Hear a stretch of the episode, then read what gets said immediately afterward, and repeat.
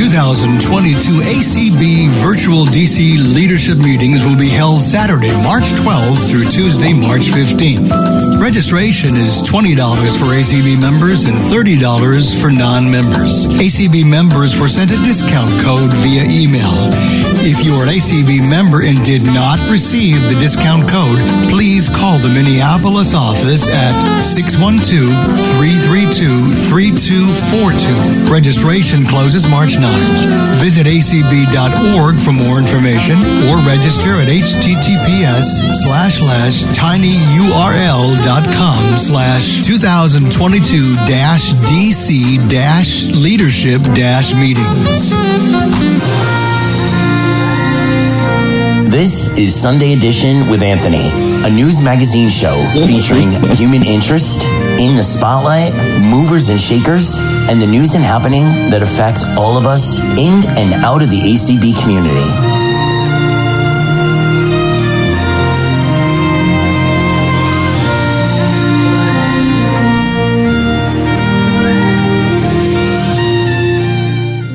All right. So, welcome, welcome, welcome. This is Sunday edition. Unfortunately, the storm took out my normal executive producer in the background and helping to co host Mr. Byron. So, we are sending lots of shout outs to New York where he may or may not be stuck for a few extra days. Um, Byron, if you're out there listening, miss you very much. But I have the honor and the privilege of splitting the duties up between two, a true Floridian and Sheila, what I think we can bestow on Mr. Rick an honorary Floridian title. Sheila Young and Rick are helping me out today. Welcome to Sunday Edition. Thank you. Yeah. I'm a little thrown off. I'm used to my horns.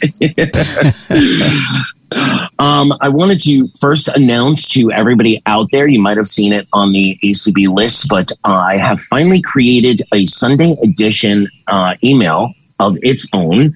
And I'll be sending um, all of my Sunday edition communication out through that. So if you'd like to reach the show or me or any guests um, that we don't share contact information, please use Sunday edition AC exactly the way it's spelled with my initials at the end at a uh, at gmail.com that's sunday edition with my initials ac at gmail.com got a couple other announcements for everyone. Um, office hours with dan is back this week. It'll be on thursday.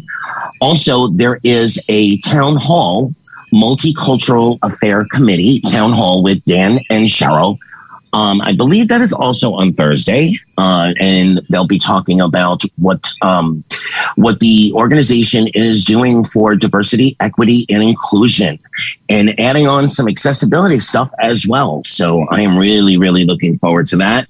Um, Sheila, I sent you an announcement to read out, and then I will do one more, and we'll get to our guests. Yes, Sheila. sir. I will be happy to. I'm going to summarize this because it's quite an announcement. But starting February 2nd at 6 Eastern Time, there will be the Artist Way Creativity, um, a spiritual path to higher way of creativity. It begins this Wednesday, every Wednesday. It, there is a book on Bard that is available. And I believe there's an email if you have any questions. It is creativitykc at gmail.com. Isn't that awesome? Rick, Sheila, do you have any other announcements for stuff that you guys are doing this week that you want to float out there? I do. All right. Then my last announcement is about leadership. Um, the the coupon code for ACB members has been sent out through Constant Contact. So registration is twenty dollars if you're an ACB member, thirty dollars if you are not. I recommend everybody go and get their slot in for leadership. Those meetings are very informative, and if you plan on doing legislative visits, we get a lot of great information. So please contact the Minneapolis office if you'd like to register. There's also an email within the email sent with the coupon code. And Florida is stepping up to the plate again this year. We will be hosting through the three top um, ACB media shows Tuesday Topics with Paul Edwards, uh, Visibilities with Terry Pacheco, and of course, Sunday Edition here. Uh, starting February 8th with Tuesday Topics, we'll be talking effective communication. Um, he has invited somebody who is well known to the ACB um, audience, as well as, I believe, Jennifer Flatt, Tony Stevens, and an exciting guest that we will preview the day before through email. But there'll be some role plays as well to demonstrate effective communication. So that should be fun. Visibilities is going to tackle how to how to actually get your meetings how to schedule your meetings, some useful tips, and some templates to use for email to reach out to the legislative assistants. And then on Sunday the 13th, Clark and Swatha will join me here on Sunday edition to announce the imperatives. And following week, there'll be some open community calls for folks to get as much information about the imperatives as possible. But it'll all start on February 8th with Tuesday topics. So we are calling this Leadership Week on ACB Media. So I hope you guys will join all three shows and get all the valuable information. And we will make this year's Legislative Week rock. Anthony, all right. Can I, can I correct the email? I apologize apologize. I just sure. looked at the email. It is creativejourney.kc at gmail.com for any other information about that new artistic uh, journey. Yeah, and that's Kayla Allen and Courtney yeah, Smith. Um, you know, you guys are used to hearing them on the craft calls. But this is open for all artists, whether you're a musical artist, a poet, a painter. Um, and apparently, this book is really spiritual in an artistic, you know, of the artistic journey. So I think it's going to be a really great call, folks. Definitely check it out. Um, anyways, can, can, can you guys hear me? I'm hearing all kinds yes. of feedback. No, we hear you fine. Okay. Um, so I would like to introduce uh, back to Sunday Edition. They've both been here before. Lori Scharf and Pat Sheehan. Welcome back to Sunday Edition. It's good to be here. Thank you so much. Thank you for having me back.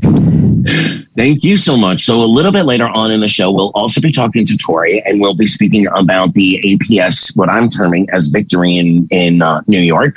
But um, we thought that it would be fun to give a little bit of history about the APS signals. And um, you guys bring in some fun facts too that I know I didn't know. So, I'm, I'm hoping that um, we surprise some of the folks out there. Lori, Pat, take it away. Ladies first, Lori, go ahead.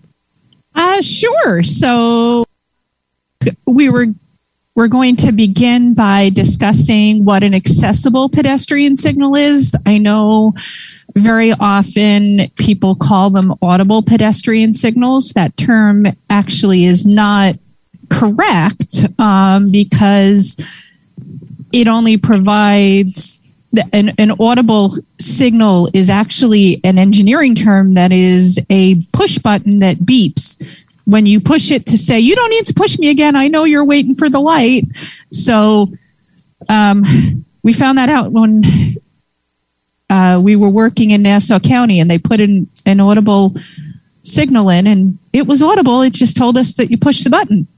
So the term you want to use is accessible pedestrian signal and that provides both an auditory feature as well as a vibrotactile feature. And the vibrotactile feature is an arrow that is at the push button and points to where that particular push button points to the street where that particular push button controls and if it is not a straight crossing, it should be angled to show you the direction of travel necessary to go across the street to kind of assist you in lining up for your crossing.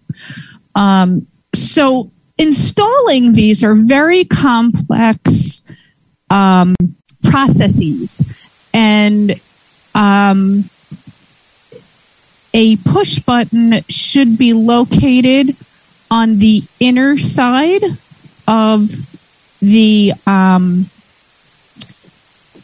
oh, you know not on the outer edge between where you would be standing between you and your parallel traffic. So it should be basically if your parallel traffic was to your right it should be to your left uh, for example.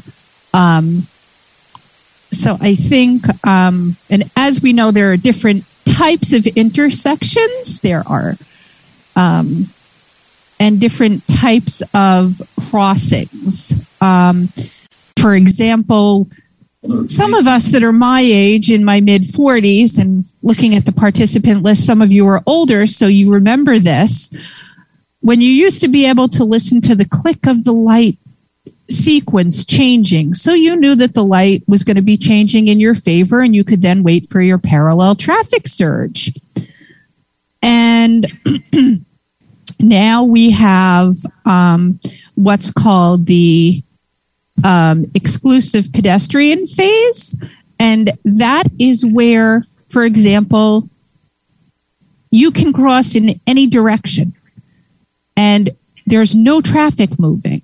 So you would be able to, but you, you as a blind person don't know if you can't see the light and you can't see the walk sign. And I think it's important to remember that our sighted pedestrians they can look at the light so they know what the drivers are being told by the light. They can look at the walk, don't walk sign. And they can look at the traffic. As blind and deafblind pedestrians, we don't get access to all of that. All we are asking for is access to the walk phase to know when we can walk and know when we can't walk. And that's the purpose of an accessible pedestrian signal is to give us equal access to that information. Um, so there is that exclusive pedestrian phase, and then there's what is called the lead pedestrian interval, which is been around for a couple of years. It's used a lot in big cities, um, and it's used to allow pedestrians to cross the street with somewhat advanced notice, meaning that before your parallel traffic surge, you can have anywhere between three to seven seconds to begin your to initiate your crossing. So the the sighted pedestrian standing there looking at the walk don't walk sign gets that information, but your parallel traffic has not moved yet. Your perpendicular traffic obviously has stopped. So um, you know, basically, um, what happens in that is you're standing at the curb if you don't have access to that walk, knowing when that walk phase or walk cycle starts. You're going to lose that cross time. There's what's called the walk interval, and that's when you're supposed to start your crossing. And after that ends, you're not supposed to start your crossing because there won't be enough time to finish your crossing. So that would be, for example, the walk interval ends. In some cities, they have countdown timers. And that information, I've seen sighted people start walking when there's five seconds left across a six lane highway. Not a good idea. um, there is a figure that is used by the Federal Transit Administration in their what's called the MUTCD, which is the Manual of Uniform MU traffic control traffic device. control devices. There you go. Thank you. um, and it's so many feet per second is is what they figure. So they measure the intersection, and that tells them how long the walk cycle or walk phase is supposed to be. Um, so that's really when you're supposed to start and, and initiate your crossing. So with the the lead pedestrian interval, basically a traffic division or whoever controls your devices can flip a switch and make a signal have a lead pedestrian interval. Um, so, as a blind pedestrian, it may occur, and we found that this happened at several intersections in New York City, um, where they flipped a switch and turned on the lead pedestrian interval because it helped the traffic flow. And the blind pedestrians had no clue. so they're basically changing your your intersection and without you even knowing. There's no construction that goes on. They're just pushing a button and somewhere in a control center. Um, and they can they can monitor that both by uh, internal um, loops that are in the ground and looking at traffic cameras and looking at traffic flow and all those things. So traffic has really changed And we as pedestrians need to be a very active role um, in that. In New York City, the first pedestrian signal that was accessible to people that was blind was installed, I believe it was in 1959, Tori may know. 1957. Oh, 57. 57 okay. Do you wow. know where it was? In Queens. Ah, okay. So eh, there you go. So that's that's where that was done in New York. Um, and accessible signals have gone through several several reiterations.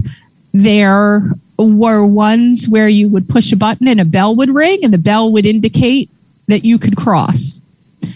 Um, then there were the chirp chirps and the cuckoos that came later on. And some of you may remember those. The chirp chirps were supposed to mean you were heading one direction, and the cuckoos were supposed to indicate you were crossing the, the other direction. Except for sometimes the cities didn't maintain that, or if there was a curve in the street, maybe you were traveling east and then it cur- the street that you were walking down curved and now you were heading north. So when you got to the next corner, you had gone from a chirp chirp to a cuckoo or vice versa. And then we moved on to where um, the signals spoke, and it would say, walk sign is on to cross and the name of the street. The problem with that is that when you're walking in an environment where you may not be familiar, you're not going to necessarily know your street names.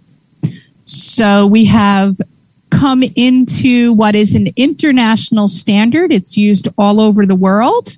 There is no language skills necessary to understand the rapid tick.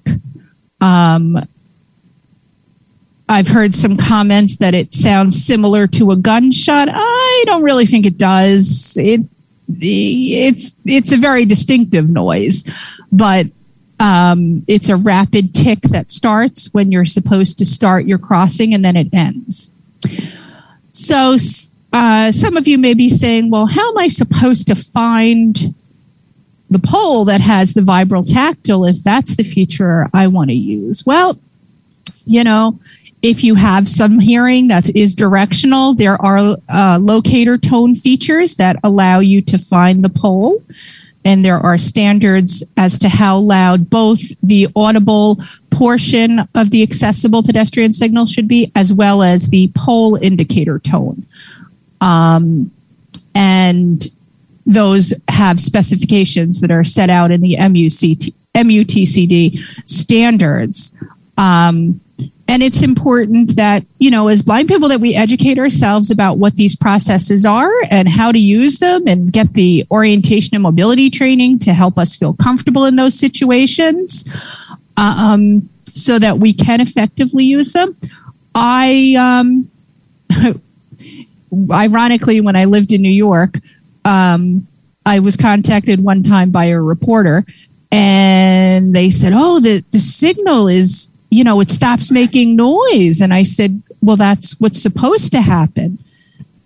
And they said, well, what do you mean? It's not supposed to make noise all the time? And I said, no, you know, it, it stops and then it gets faster. Oh, well, I thought it was supposed to be fast like that all the time. I said, no, that's how you know when it's time to cross the street when it gets fast. It's kind of like telling you run across the street, not run literally, but, um, you know, so it's important to educate yourselves um, and, and educate others and let them know. Um, you know, if you think about it, it's not only us anymore that benefits from accessible pedestrian signals, it's those sighted pedestrians that are walking around looking at their phones.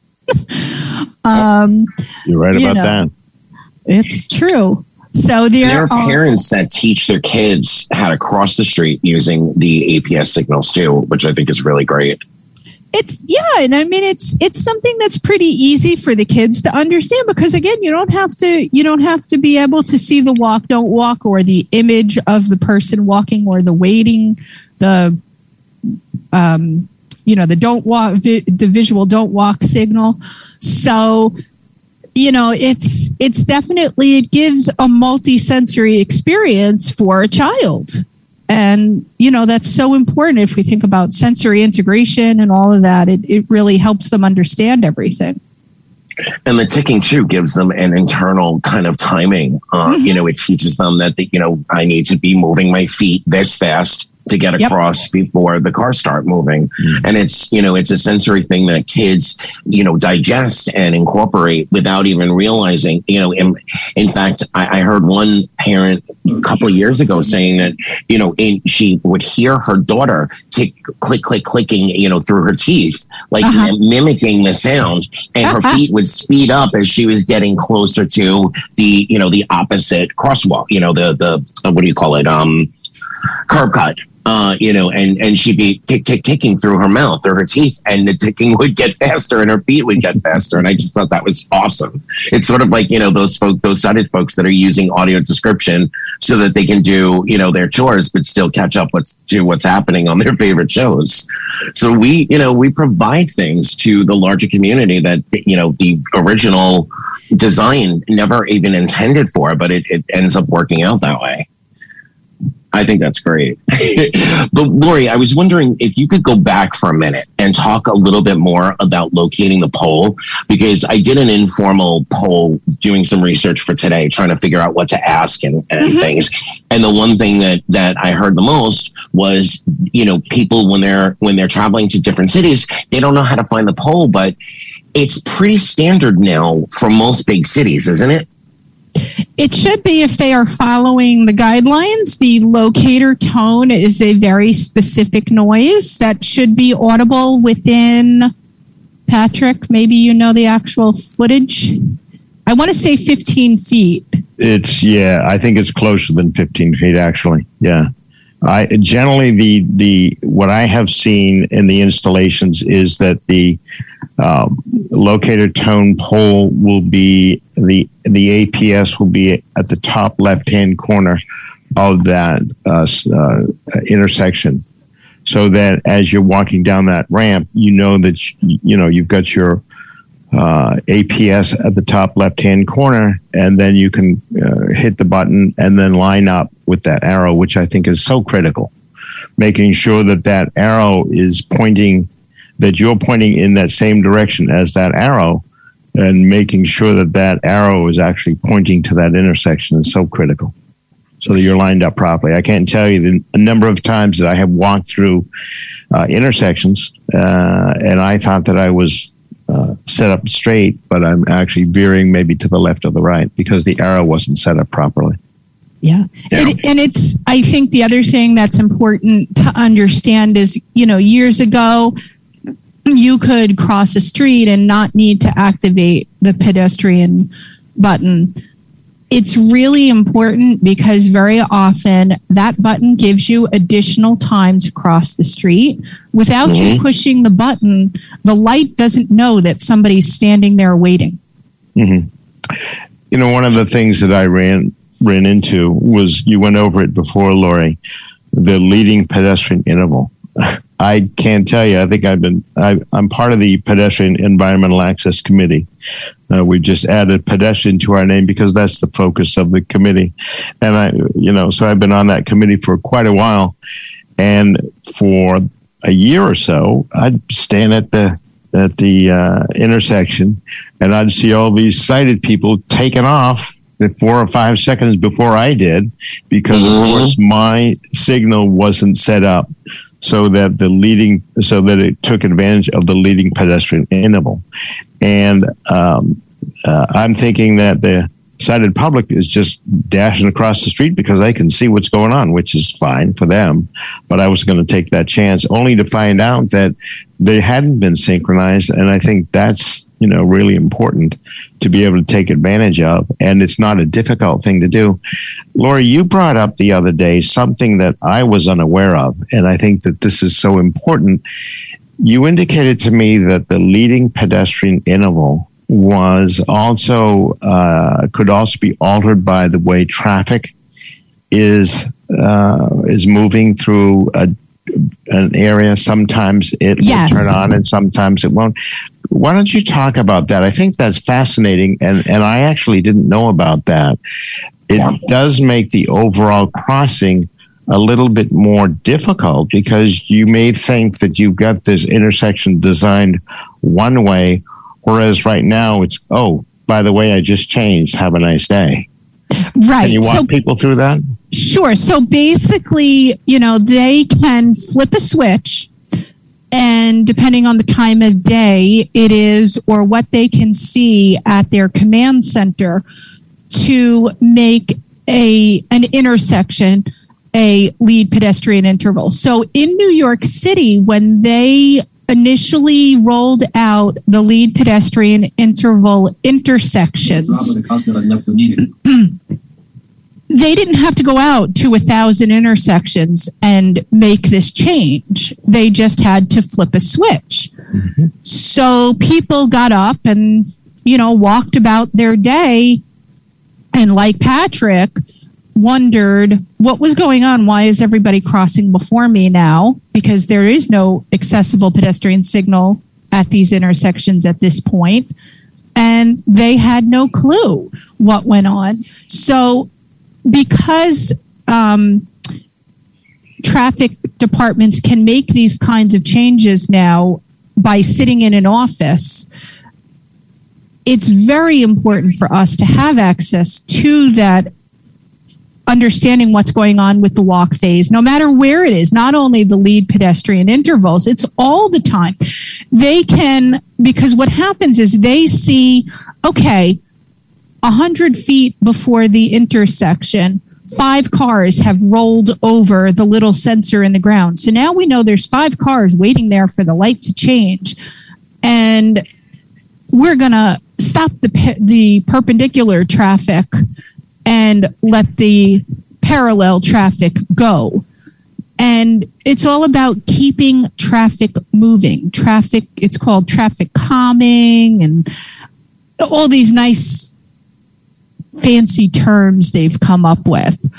So they, um, you know, they don't even have to be out there to do this. Um, you know, it's similar to emergency vehicles in many cities have the ability to change a light so that they can continue through an intersection. This is very common both at um, like near a firehouse or s- similar situation. It also can be very common near a uh, trauma center or hospital so that ambulances can you know, basically put the light in their favor and continue down the street. Um, so, you know, as a pedestrian, you want to know like the light's not in my favor. And yeah, I've been standing here for two minutes and it's because that ambulance is screaming down the street. You want to know that information. You want to have access to that pedestrian information that we, that sighted people get. Um, you know, from looking at the the visual, both the light and the uh, walk don't walk sign and the vehicles. I mean, we're never going to get the information from the vehicles per se. We we're always going to be listening to it instead of looking at it. But the point is, Yeah. is that we should have access to that visual information in other formats. So let me um, let me see if I can jump back a little bit, Anthony. One of the things concepts you brought up for next week, which I find fascinating, and I think I'll be tuning in on it, is the whole idea of effective communication.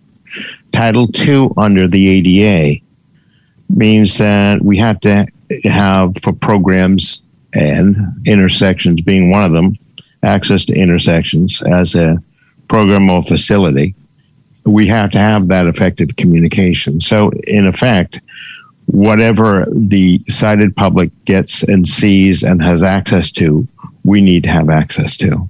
And so, when states, counties, individuals are um, are advocating for the these accessible pedestrian signals, uh, what they need to be talking about is ensuring that they achieve effective communication so they get the same information at the same time as everybody else so that they can walk get through that intersection and, and, and across that intersection. And so uh, i know that's been established uh, lori i think that's been established in new york.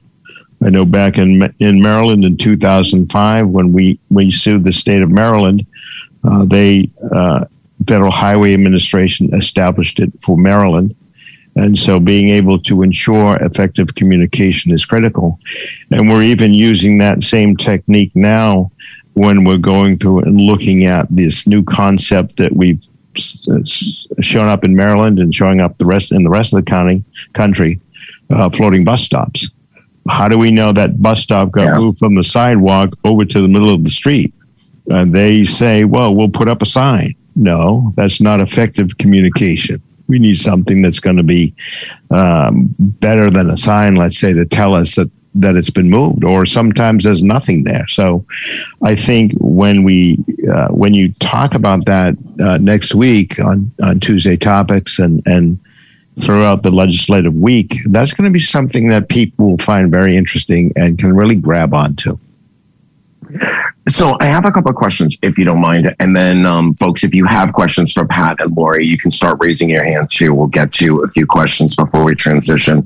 Um, I've, in the research that I did for this week, I, have heard that some of the European nations are testing apps that will um, that will locate bus stops, that will locate the APS systems. Um, do you know if there's any of that research going on here in in the states? I do know. Oh, go ahead, Lori. New and York I, City yeah, has the, New York City has done some research with app-based um, devices. However, the problem with that is that as a pedestrian, you would need to have that particular app that that particular city is using and know that that app is available as opposed to approaching an intersection and getting the information from the device that the city or municipality provides to everybody else. No sighted person has to carry a device to know when the walk and don't walk sign is in their favor. So why should we? Also, we would, you know, depending on how the device functions, um, is there a vibrotactile feature? Does it have to be in our hand? Um, personally, I would not want to be wearing headphones in or in an earpiece in one ear because that would preclude me from hearing traffic. Yeah. Um, so, so, I'll I'll say. Know, go ahead, Larry. There there are pros and cons. Um, you know, I know that some of the testing that has been done on app based systems was similar to the old infrared talking sign type of devices. And there were problems with trucks cutting the signal off. So oh. there's a lot of environmental things that need to be considered. You know, in, in Manhattan, there's very tall buildings. Um, you know, how does that affect things from ricocheting off of each other and you know, that's well beyond yeah. what I know anything about. But I'm just using this in, as examples. I do know that New York has done some testing, and the people um, that did the testing did not feel it was a very beneficial okay. way. So they're they're rolling something out in Washington D.C. A a, a, a project between uh, Verizon the five G Waymaps and Good Maps. And what they're doing, they're starting out with looking at the subway stations and they are putting all of the they're, they're doing all this gps and uh, and also extending it out past the subway and they want to extend it uh, the gps system throughout all of washington d.c eventually the first part of the project will probably take 18 months, I think, to do all the subway systems. What is very cool about the Waymaps and Good Maps um, project is that it, um, it, it makes the internal GPS just as accurate as the external GPS. So when you walk into a subway system, it'll tell you, according to the number of steps and the number of feet, that you've just walked past the turnstile or that your fare card machine is over here, there, and the other. So we are in the process right now of, of mapping out the subway stations. And then, of course, it would be very cool to be able to map out the rest of Washington, D.C. Um, but Lori is correct in that it is iPhone based iPhone and Android based. So of course, you know that's the kind of device you have to have it to do it. But yeah, it's it's. Uh, I think it's got a lot of uses. Certainly, if you take and you look at Washington D.C. and you have a combination of using that to get around, along with uh, the museums, which you have Aira, which are Aira free areas uh, and stuff like that. You've got a, a city that has a lot of accessibility potential built into it, which is very cool. Yeah, Aira did um, a test project with the New York City Transit, um, and it was it was really well. Um, it, was well coordinated. I'm I'm very sorry that not more of us did not use it, so that it, it became a permanent. But there are some cities that are testing again with Aira, you should um, definitely check out their uh, their page and see if your city is one that they're that they have MTA partnerships with.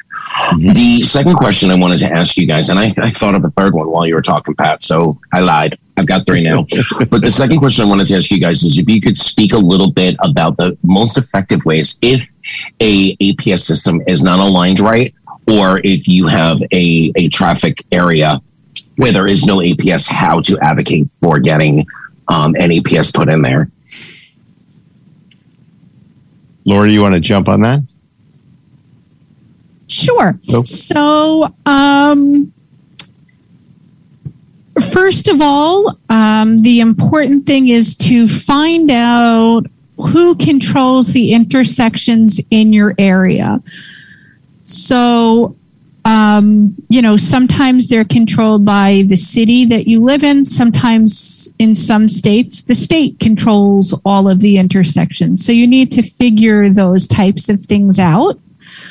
Um, it's always good to stay involved and know what is going on in different regions, especially now with funding that's become available um, for municipalities to do different types of work check and see are they putting in lights where there had not been any light previously? Um, if they are, are they going to make that an accessible pedestrian signal? And you should advocate for it to be an accessible pedestrian signal. Um, the New York case, case actually did not happen overnight. We started the process back in 2010 under Pratik Patel when he was president of ACB of New York. Um, it was a lengthy process, and a lot of people took a lot of time to work on different things. Um, I will say back in 2007, I believe it was, ACB of New York held a an accessible pedestrian signal summit and nobody from New York City came. wow. People from other parts of the state came. Um, people from uh, the federal transit folks came. And it was a whole day training that was done. Um, and uh, it was a great, great program. And unfortunately, nobody from New York City came.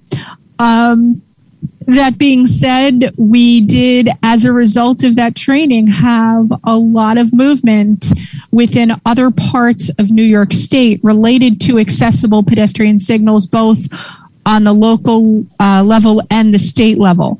Um, on Long Island, New York State is really good about installing accessible pedestrian signals where they cover. Um, the same thing is true for in the uh, capital region of the state. Uh, Monroe County had somebody at that specific training, and they have done a great amount of work um, with regards to installing. So, um, you know, it's really laying the groundwork and getting the things done. So in 2010, we began working with New York City, the mayor's office for people with disabilities, and um, New, York St- New York City Department of Transportation, trying to bring them together and say, like, okay, like, you know, what are we going to do here? We need these accessible pedestrian signals for clear and effective communication. And, you know, they, out of that came the PASS Coalition, which um, is, stands for Pedestrians for Accessible and Safe Streets. And they have done an immense amount of work and kept things moving in New York City. Um, and um, during that time, but still, we did ACB of New York specifically did not feel that the requests that had been previously made, um, and that we did not feel that new requests were being honored and moving forward quick enough. So it's all about developing relationships. And a huge component of this is educating yourself as a blind pedestrian. Just because you think something is what you want may not be legally is what legally what is required. I've actually sat there and read the MUTCD to help educate myself. I've gone to trainings at ACB National. Um, and um, you know, really educated myself to different things. And actually, one of them was done by Gene Berkwin. And I remember him saying to me, Lori, what are you doing here? You know this. And I said, Nope, I'm here because I always can learn more. so, are there registries where somebody could go and find out where the APSs are in their area? And where else can they where else can they go to find out what their specific counties or states um, like where's what are the starting points to you know to build their advocacy journey we this, go ahead Lori. go ahead patrick i was just going to say i think the starting point is reaching out to the department of transportation and finding out you know what the procedures are for that area and I agree with that. I, we started with the State Highway Administration in Maryland, and that's where we had the most effect initially. And then as that went on, we found out that the uh, counties in Maryland and then the uh, in the in the local jurisdictions they brought on the same devices. So the devices are a lot easier to manipulate now, as Lori had stated earlier, because you can uh, manipulate the devices, make sure that they are up and working. You can activate the leading pedestrian interval, all from a, a command center. So my thinking is that whether you're starting in your in your town locally, or whether you're starting uh, as we did with in Maryland with State Highway Administration, start there because the the Title II uh, effective communication component is critical, and you can apply that whether it's in your your county, uh, your local area, statewide. Uh, sometimes it's easier to work county, but uh, it's still the same argument that you you are entitled to the same information as everybody else when installing these APSs. Uh, we have used Polara quite a bit. We're Polara based in Maryland, and I think a lot of us are. So there is certainly a lot of good information on that. And I, the other thing I would say is, Lori, I, I would imagine you're you agree is that there are a lot of people that have done this before. So talk to talk to us.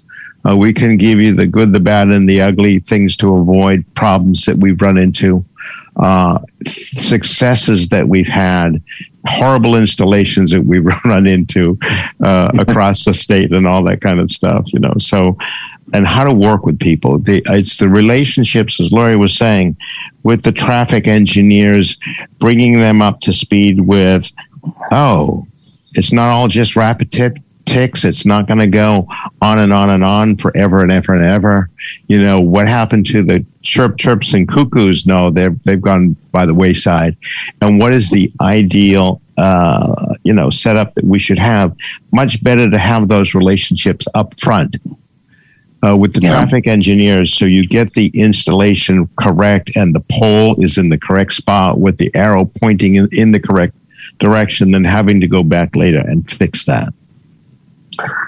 yeah, you know, so my third question when I was doing research, um, I, I used a lot of the Facebook groups and, and asked a few questions, and it it seemed to spark a sidebar conversation. We had spoke about floating bus stops a few minutes ago, mm-hmm. but a lot of the cities are also putting in where you can pay for your ride. You can pay for the bus uh, before you before the bus even gets to you, um, and a lot of those don't seem to be marked in any way um, for accessibility.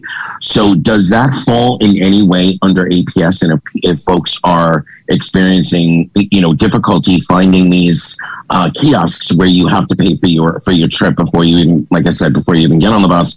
Does that fall under any of these titles, or any of these st- statutes where we could advocate for that as well? Oh, that's a good one. Yeah, I- it would it would not be related to accessible pedestrian signals. Usually, it's a system that is maintained by the transit authority. And what happens is, so you pay for your ticket, and in some cities, you pay for your ticket at a machine, and then there's like a queue that you get, for lack of a better word, herded into, and then those people board onto the bus. but those kiosks have to also be accessible. I mean, we we've done that before, so you have to have, you know, a, an audible feature on those kiosks. Uh, the same way as you would uh, in any medical facility, or even as if you're going to restaurants now, you'll see that they've got to have uh, an audible component on that. And I think, interestingly enough, uh, you know, you, you're looking at, uh, you know, access, accessibility access through, um, uh, you know, digital services and, and that sort of thing. The accessibility of kiosks is going to be something that's going to come up and it's going to be much more widespread and something we need to advocate for. It's a little bit different as far as how you achieve that accessibility, but you still need to be able to manipulate that very much as you would uh, the you know the at the banks with the uh, uh, uh, telemachines and have Yeah, that same kind of ac- access there. Absolutely. I, I walked into a Quest recently and it was six o'clock in the morning because I did not want to sit there for hours and hours. And all of a sudden the machine started speaking. If you were blind or visually impaired, please swipe with three fingers to the right. And Was boom, I was Quest? This was in a Quest? Quest. Yeah. No, Quest. that's great. Yes. Yeah. So I don't know if it's a pilot program and only some of them are getting it, but Yeah. I was just I was I was floored because I know that we've had a lot of problems with Quest. So I guess Yeah, Mhm. Um, I I have heard from numerous people. Apparently, that has be- come about within the last, I want to say, since the middle of December, beginning of January. Yeah, mine was in December, um, right Yeah. before we left Honduras. All right, Sheila, let's take a look and see if we have any hands for for Pat and, and Lori. All right. Would you like me to tell people how to raise their hand, or would you like me just to? Um, Yeah, no, let's let's go through the rundown. And if you are out there listening and you are not on Zoom and have a question or comment, I am all over the place. It is the same Sunday edition, so if you come across any of the postings with a Zoom, click that link and join us. Go ahead, Sheila. all right. If you're on a PC, to raise your hand is Alt Y. To mute and unmute is Alt A. If you're on a Mac, it's Option Y.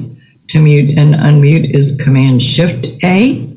If you're on a smartphone, smart device, the bottom right under More Options, open that up and swipe to raise hand.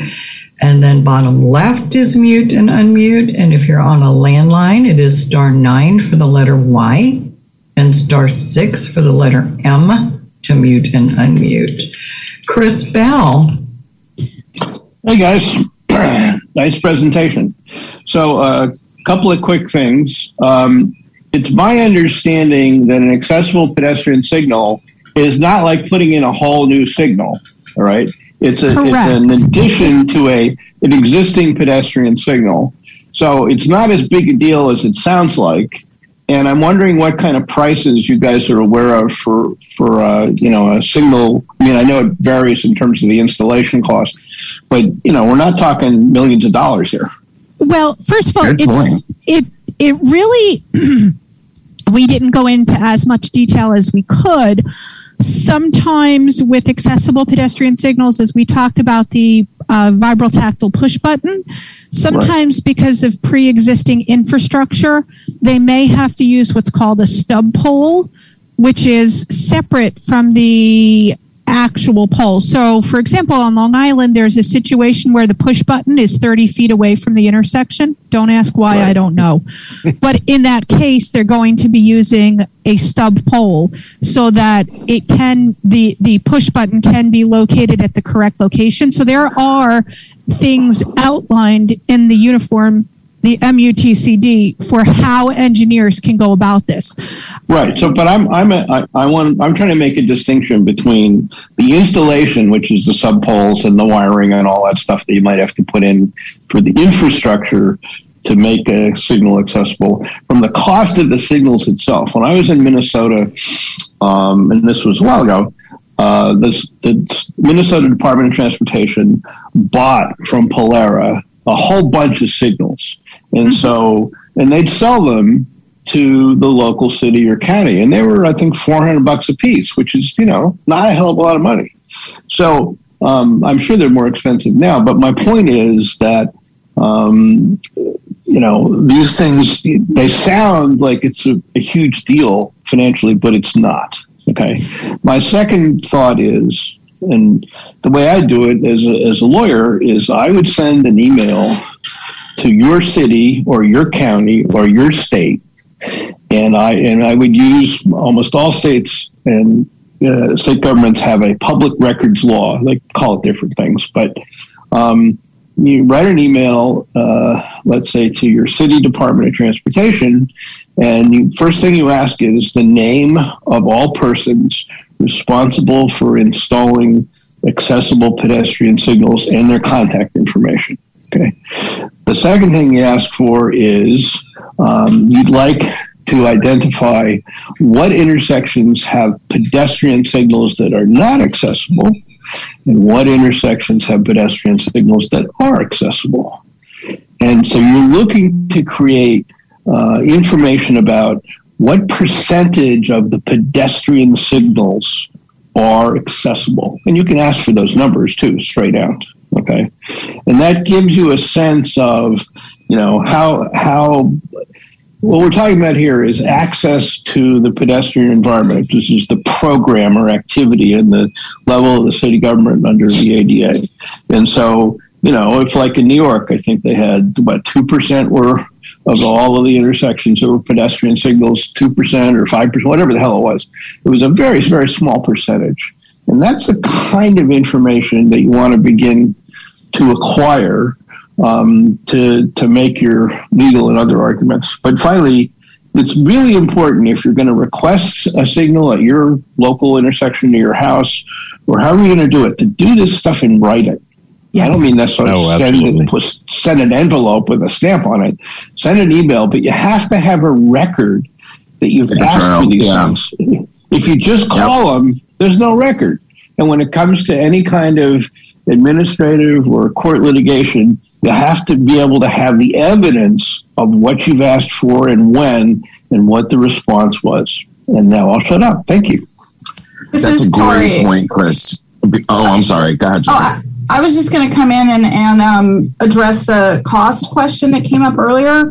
Um, you know, Chris, you're, you're right that the devices themselves are not overly expensive, but the, the really expensive piece is the poles and the placement and installation of the poles. And if you have a city where the existing poles are placed in a good spot for APS, then you're right, it might not be a very expensive addition. Mm-hmm. But particularly for a lot of older cities, the poles are, were designed for traffic signals. They weren't designed for pedestrian signals. So in many cases in New York in particular, the existing poles are not in a good location for APS. They would have someone crossing, you know, too close to traffic, not it's not appropriately located per the MUTCD and there you you wouldn't want to cut corners with a poor APS installation that could be risky. And so it, it, it winds up being more expensive, but better all around to simply rebuild the poles or add stub poles or redesign the intersection in some way so that the APS is appropriately aligned with the sidewalks. It's, it's, it's ensuring that the pedestrians can safely cross without going into traffic. So the variation of cost varies widely because some intersections are already perfectly set up. Um, but other intersections are going to require a lot more work simply because the electric poles were all installed far before anyone cared about pedestrian signals, accessible or otherwise. And Tori, this is Pat. Wouldn't you also say this is how we've done it? Is when that intersection is being redesigned, that you yep. can upgrade it to put in and make sure the wiring and the cabling and all that other stuff is in place for the uh, the uh, accessible pedestrian signal. Yes, absolutely. I mean, it should be built in. It saves everyone money and time. It saves, yeah, and it Yeah. makes it And- more accessible up front, right? which which And goes one of- back. I'm sorry, Oh, I was go just gonna say, which goes back to to my statement about knowing what's going on going forward. Yes. Mhm. because you know i think as blind people we miss out that there's never been a light at that intersection. Well you know what? They're getting ready to do work and they're going to put one there. Um, you know and it, it's really if you can get in at the time when an installation is going to occur all the better and that's a way to help them keep costs down which is you know one of the issues that we had with New York City was that you know we were kind of saying like you know you're you're going from walk don't walk signs to putting those what's the term I can never remember Tori the pictures Oh, I pictograms is what I would say. yeah I that's yeah there's some term Yeah. for them back in 2010 we were saying like you know you're making all these changes for everyone else what about us And Lori, to your point earlier too, and, this is across the advocacy board, but especially, you know, definitely for for this scenario, there's a lot of federal money out there for up expansion and upgrades.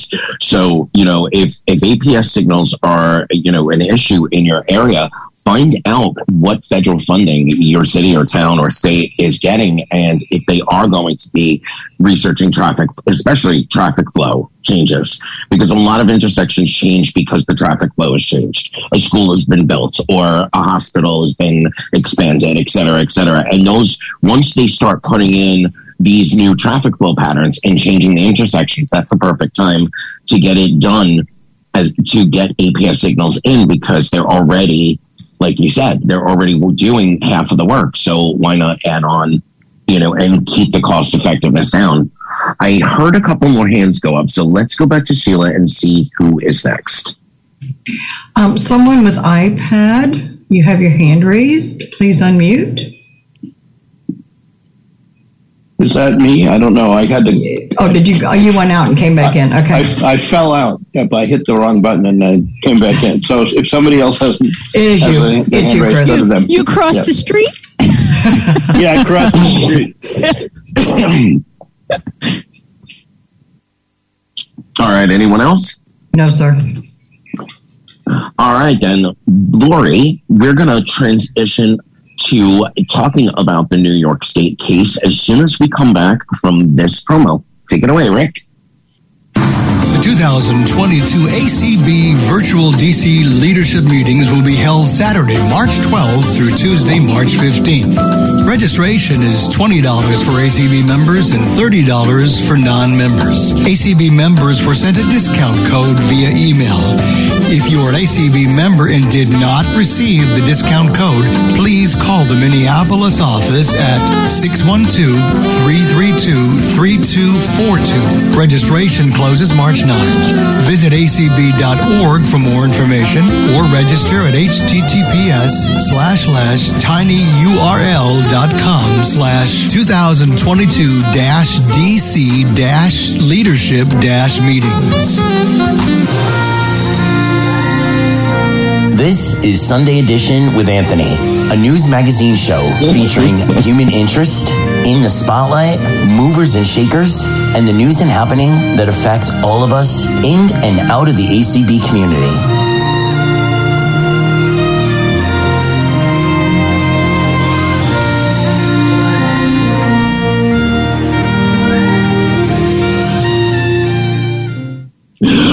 Wow, there's my horns. You'll be hearing that promo often between now and leader and leadership week. And I want to remind folks that there will be a leadership week on ACB Media, starting with Tuesday topics on February 8th, talking about effective communication.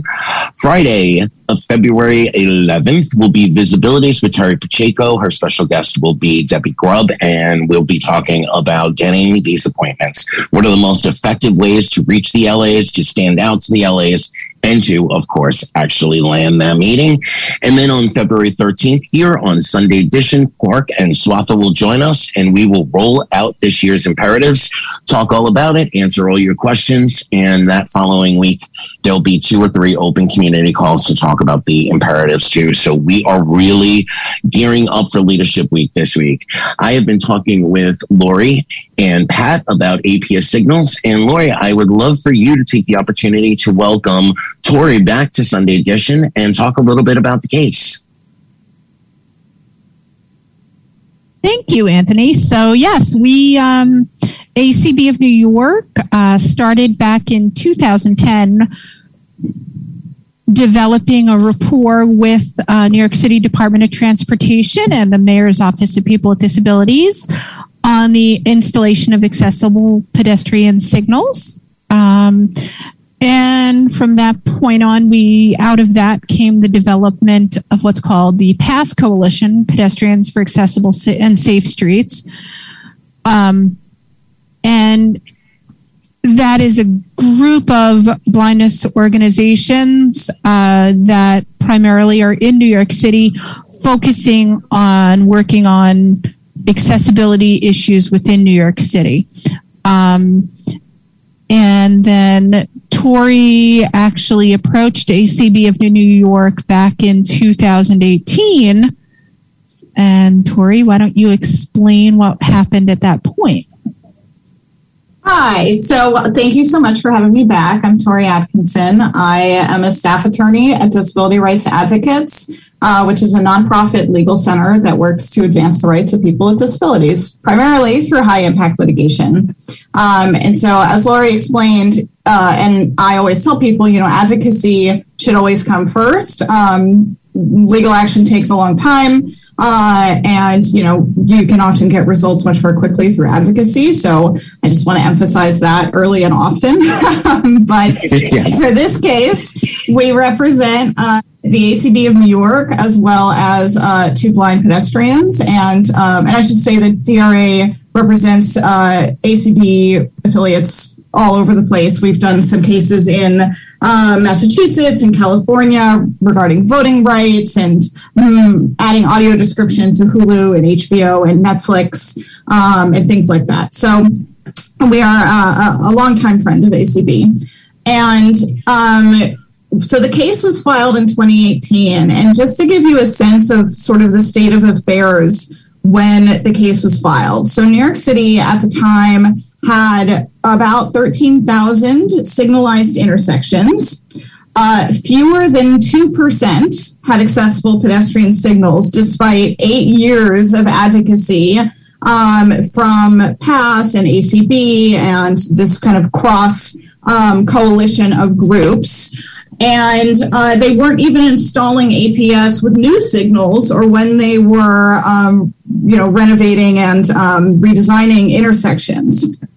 So, and how many, Tori? How many approximately does New York City install? Do you know as new intersections each year? Between 100 and 150. So, so that's a big number. it's a big number, and they were only installing 75 a year, meaning they weren't even keeping up with new intersections, and the city was becoming less accessible over time.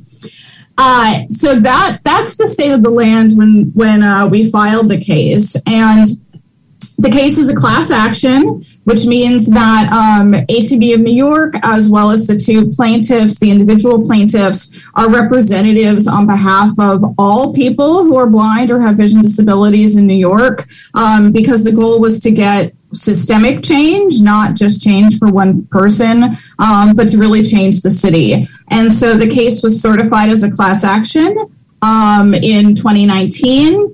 And we uh, went to summary judgment, which essentially just means we told the court, you know, we don't need a, a trial. We agree on the facts. The, the question here is, you know, is the amount of APS that's out there sufficient to make an accessible city? And the court ruled at the end of 2020 that it does not, um, that it wasn't even close to providing accessible, uh, uh, an accessible pedestrian grid to people who are blind. So um, that that was the big ruling in October of 2020. Um, and then the next question, of course, is okay, well, what do you do about it? so we moved into the remedy phase. Um, and I don't know, if you want to add anything before we got to that point, but I know we talked about this last time we were on Sunday edition, so I didn't want to repeat too much. No, I think that's pretty good thus far. And I'm going to link the previous show in the show notes so that folks can go back and listen to. Oh, fabulous. It was a little over a year ago that we did this, so they can go back and listen to that, and then um, you know come back here and, and figure things out. Absolutely. so let's let's talk about this next phase. Um, because I, I, I really am very proud to to say that um, you know some really good movement has been made. Yeah, it's been huge. So during the remedy, the first thing that happened Hang on, was wait a minute, hang on. Oops. All right, go ahead. uh, submitted a proposed remedial plan of what the remedy should look like. Um, and as you can imagine, there was a there was a pretty large gulf between what um, we were proposing, what ACB and the plaintiffs were proposing, and what the city was proposing. Um, the one of the things that we had won was that they do have to install APS with all new intersections, so that was great. Um, and they actually began doing that before the remedy phase. Uh, so at least we weren't becoming less accessible with time. But at the pace of, I, I, believe at that time it was 150 a year, they had increased it through the litigation. It would have taken something like 60 years to be fully accessible.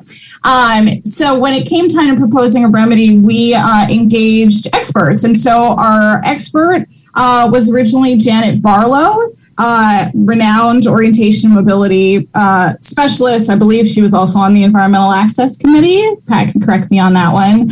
Um, really wonderful, and she she had put together a lot of information for the court, trying to explain to a non-disabled judge you know, this is how a blind pedestrian moves about the city. This is how they would cross the street. This is what they need. Um, and that was really critical to, to kind of getting through to someone who might not have any experience with these challenges. So she was the expert for the remedy, and she put together a plan that essentially proposed a 10 year transition plan to make all of the intersections accessible. It had a bunch of components. One was uh, ensuring that individual requests, which had so far kind of languished in a endless queue, um, that those be prioritized. Um, you know, at the time we filed the case, there were requests that had been sitting there for more than five years. Um, another one was making sure that the city was prioritizing APS installations based on safety and on transportation research. Um, so that meant prioritizing EPPs, exclusive pedestrian phases, and LPIs, leading pedestrian intervals, which Lori and Pat were just talking about, because those are particularly dangerous and challenging. Um, and so she proposed using these long established criteria um, developed by uh, the Access Board and the National Highway um, Association. I, I, forget the exact titles of the various committees, um, but federal research essentially on best practices for how to rank like against like when you're trying to put together a transition plan. Um, and the other thing that we put together when we put our remedy was we reached out to stakeholders and we wound up having, I believe, 14 stakeholders and community groups submit letters of support for our plan. So we had not just um, you know vision organizations, we had ACB, we had NFB, we had um, cross disability groups like Disabled in Action, like independent living centers, and we had orientation and mobility specialists also write letters to the court to really highlight how important um, this is and how urgent it is, and how you know waiting decades wouldn't be sufficient to provide meaningful access. So that was plaintiff's plan. Um, and then defendants had proposed a plan that would take more than 30 years. Um, they also proposed, rather than making the whole city accessible, selecting zones of accessibility, that's what they called them, which were essentially 10 zip codes that were chosen based on a combination of census data, um, some historical APS requests, and um, their list of facilities that they said serve people who are blind. Um, and it was really focused on geography, not safety. Uh, we raised many concerns about this program. First, that it was woefully insufficient. I mean, 30 years is more than a generation. Um, but also that it would segregate people who are blind into zones. Um, and, you know, it, it, seems premised on stereotypes that, you know, people who are blind don't leave their homes, that they don't travel and use the whole city. Um, so those were some of the concerns we raised with that. And ultimately, um, the United States, through the U.S. Attorney's Office and the Department of Justice, filed a statement of interest in our case supporting plaintiffs' proposed plan and opposing defendants' plan for many of the reasons um, that I just mentioned. They also came in and articulated very helpfully the numerous ways that federal funding can be used for APS installation, particularly after the um, American Infrastructure and Jobs Act, which we probably know as the bipartisan infrastructure bill. Um, that particular bill expanded discretionary grant programs that could be used for APS to something like six billion a year, in addition to you know, block grant increases to, to cities for safety related projects, of which APS counts, um, by something like 25% each year. So, truly, a massive amount of federal funding was available to do these things. Um, and they eventually, they, they essentially agreed with us that defendants hadn't shown they couldn't afford to do more. So, those were the competing plans um, before we went into a three day evidentiary hearing. Um, I guess before I go into that, Lori, is there anything I should add about the, the remedy phase? I think you covered it pretty well. All right. Um, so we had a three day evidentiary hearing, and I hope that some of you were able to tune in. Um, we worked hard to make sure that there was a public access dial in line um, it was a strange experience during COVID. Uh, but the first day, we it was uh, plaintiffs, and we went first with our expert. And unfortunately, uh, Ms. Barlow passed away over the summer. Um, we're all very sad that she did not get to see the end of this. Um, yeah. And we uh, had succeeded her with Dr. Eugene Bourquin, who Lori also mentioned, who's also an orientation and mobility specialist and um, incredibly educated on these issues. Um, so he testified the first day and spent a lot of time explaining to the court, you know, why APS is essential, what its features do, um, how they how they essentially make accessible the sighted pictograms that sighted people take for granted. And it provides um, you know confidence and it makes unambiguous the walk signal and the difference that that makes for a pedestrian in being independent. So the defense went starting the end of the first day and into the second day Tori, and yeah. Can i just say something? Also tori had a demonstration unit of an accessible pedestrian signal in the courtroom with her yeah. so that the judge could see how an accessible pedestrian signal works, both the auditory component as well as the vibrotactile component. Yes, and the move. great move. yeah, the judge took it back into chambers to hopefully play with it. So that was great to demystify it. Um, and uh, yeah, so then the defendants got up, and their witness was the deputy commissioner of signals, um, who essentially explained in great detail why APS installation is challenging, it's expensive, it requires construction, um, and you know testified to a lot of the efforts that had already been made to increase the APS installation and a lot of concerns that they claim they had about you know doing more than they were already doing not due necessarily to money um, but because of logistical reasons. So some things that were raised are um, new york city like many cities contracts out uh, its construction work. And so there's a question about whether there were enough contractors available to ramp up the work. Um, they articulated concerns about office space yard space um, really all these kind of like other logistical challenges. And, you know, we we made the point that you know this is a this is a long term project. you know, we, we propose ten years, and that's a that gives you plenty of time to figure this out. And it's true that if you're not willing to change any of the parameters about how you operate, then yeah, you wouldn't be able to do more. But that that's a false assumption, and um, you know the city needs to rise to the challenge. And the judge, uh, the judge ultimately agreed. I mean, he told the deputy commissioner on the stand, "Don't you want this to be the jewel in your tiara of public service?" Um, so, uh, so we closed the remedial hearing with a day of argument. And um, we, at the end of December, received our remedial order, um, which tracks very closely to what plaintiffs had sought. Um, I see, Lori, you unmuted. Did you want to add something? I, I did. Yes. Ironically, that was the day after Janet Barlow's birthday. Oh, that's lovely. Isn't that? Yeah. I love that. Um, so it was so also one, a late late Christmas gift.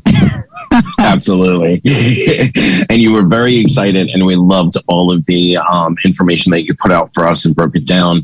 But let's do it again for Sunday edition. What exactly does the order say now? It's long. It's 90 pages. well, if anyone can summarize it well, it would be you and Tori. I'm going to leave that up to her. Do my best. Yes, it is very long. It is 90 pages. Uh, the judge was clearly listening the whole time. Um, the, the, the, the abridged version is that the city has to install APS at at least 10,000 signalized intersections over the next 10 years. Um, they currently have fewer than a thousand, so this is 9,000 over the next 10 years. And given that the pace of installation has historically been uh, 75 and then 150 a year. This is going to involve a ramp up period to more than a thousand a year. So uh, in 2022, they have to do 400, and then next year they have to do 500, and then the year after that, 700, and then 900 for the next two years. And then the last few years, um, he didn't list a number, but said it has to be enough essentially to, to get to 10,000, which um, should be around seven, sorry, around 950 a year. So it's truly a remarkable uh, ramp up process. They also obviously have to install APS at all new signals, um, which is important.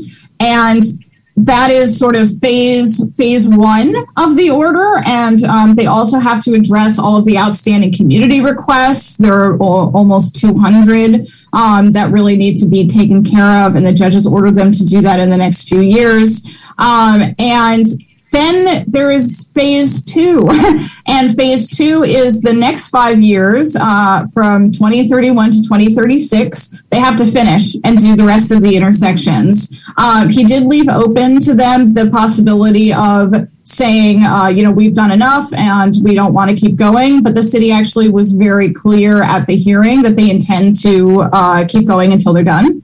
So that's great.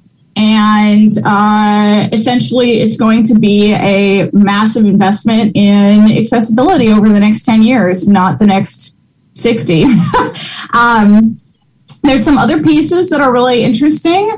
Uh, one is that they have to prioritize LPIs and EPPs because of the unique challenges that they pose. Um, so they have to be front loaded into the 10 year process.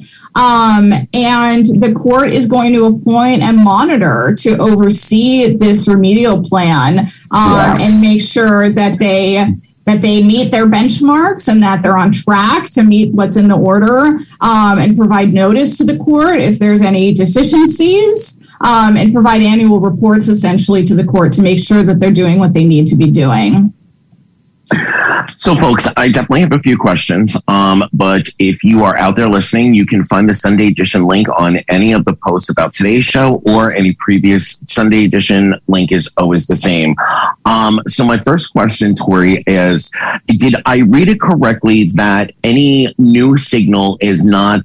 part of that um, th- that amount per year that they have to that they have that they have to achieve. So if a new signal is going up, it doesn't count as part of that 400, 500, 900. No, it does count. It does count. It does. Okay. And what about the um the the community based orders? Does that count as well? Yes. Okay. And, and the judge also provided that for future requests, because obviously requests are going to keep coming in, um, that there be a, uh, a minimum of at least 35 requests a year that the city addresses Addresses. through the request yeah. process. I saw that in there. Okay. So my second question is are there any ways and do do we foresee that the city might challenge this order in any way? That's a good question. It's been more than 30 days since the order, and to my knowledge, they have not appealed. Um, so I'm not aware of it, but who knows? All right. And before we start taking questions from from our listeners, um, what does this mean for other municipalities around the country, and what should other advocacy groups around the country be looking at as far as this decision is concerned? I really hope it's a wake up call to other municipalities who have really, um, in many cases, sort of backburnered the needs of uh, uh, accessible pedestrian signals and really the needs of people with disabilities generally, um, but particularly with respect to the pedestrian grid and transportation. Um, the hope really is that this is an alarm bell uh, that prompts other cities to take immediate action um, to make their cities more accessible. It's it's really frustrating that it took this long. I mean, the as Lori said, the the advocacy began 12 over 12 years ago, um, and so the hope is that that won't happen again. That this will get kick, kick people into gear. Um, and the other thing I'll say, also to echo what Lori said, is that the advocacy piece really, really matters. I mean, when we put forward our evidence at this hearing, our evidence included letters from people in the community, this backlog of requests. We had letters that the borough president and that local politicians had written the city saying, Hey, I'm getting calls from people saying they need APS. Why haven't you been installing APS? We had um, uh, testimony from the New York City Council where advocates had come in and given their time and done the work to testify. Um, to, I think they had even done a simulation where they blindfolded city council members and told them to kind of to see what it's like to take your chances playing Frogger on the street. And um, and all of that really mattered. It gave us an incredible amount of evidence to show that this was not a new need. This was an existing need, and they knew that they needed to do it, um, and they hadn't been fulfilling it. So I would really, really just encourage um, that advocacy. And now you have you have a decision to point to and say you don't want a judge to tell you to do it, right? You should do it. And I'll and this just- to, to all. Go ahead, Lori. I, I was just going to say, and just to add to what Tori said, um, it, going back to its advocacy and education, and if all of the, if if we did not work so hard to educate people within New York City over that period of time as to what is an accessible pedestrian signal, why does it help me as a blind person, how does it work, all of those things. I don't know that we would have been able to lay the groundwork as well, you know, so well. Um, and, you know, really a, a central repository of all of that information and really developing those coalitions. Um, you know, it's so important. And, you know, the, the more, fr- one of the frustrating things is, you know, transit and Department of Transportation don't work together, you need to help them work together because looking at those things like where are they putting in a new bus terminal? Where are they putting in, you know, a high speed rail? Um, you know, those type of things. How how do I, how am I as a blind pedestrian going to need an accessible pedestrian signal? They're not going to think of it. You have to educate yourself understand what an accessible pedestrian signal is so you can talk about it like you know it. And I'll just add to that, you know, the judge in this case wrote APS are essential safety features. The only reason he knew that is because the advocates and the experts had laid that groundwork. Um, and the other thing here is that it was really there. You know, as Lori said, there's a there's a transit component, but there's also the divide between civil servants who are in transit and the political powers that be that determine what gets funded. And yeah. the judge in this case was really clear that the the the what was restraining the pace of APS was not a technological or even a cultural concern or obstacle. It was political and it was administrative. And so, to the extent that you can exert that political will to overcome that, that it can be just as, if not more powerful, than, than convincing the civil servants in the agencies themselves. Yeah, essentially, the judge was basically saying you can't claim you didn't know with all of this evidentiary uh, advocacy that had already been done, and you can't claim that it can't be done for the same reason. You, you know, the the advocacy that had that had laid the groundwork gave all of that information, and then Janet herself um, I mean, forget about it. She was um, phenomenal, amazing with with with the information and research. Um, so you know, they couldn't claim at that point a, a that it can't be done, and b that they didn't know how it could get done. Exactly. Yeah. So, um, do we know? And this might be more of a question for Pat if you're still on. Do we know if there are any cities or municipalities that are in this, you know, in this fight in this process now? um, that we should be, you know, calling out for advocacy? Well, we have another case with ACB of Metropolitan Chicago against the city of Chicago, um, which is aggressively, uh, you know, opposing that litigation. So Chicago is a big one. I believe they only have 10 APS in the entire city. Um, and I know Patrick can talk about um, on the flip side places that have done much better, like Maryland um, and Virginia. And I recently have read some articles in uh, that there are some issues out in Seattle.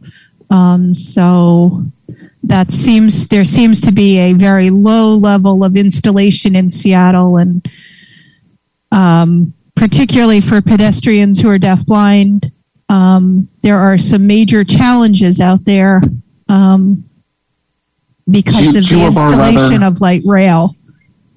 Yeah, two of our rather, you know, aggressive affiliates, Illinois and Washington. So if you're out there listening, um, you know, and this is something that, that you know you feel is worthy of your advocacy, reach out to your state affiliates and see what um, you know, what and where they are with this, and see if there are. God, Lloyd.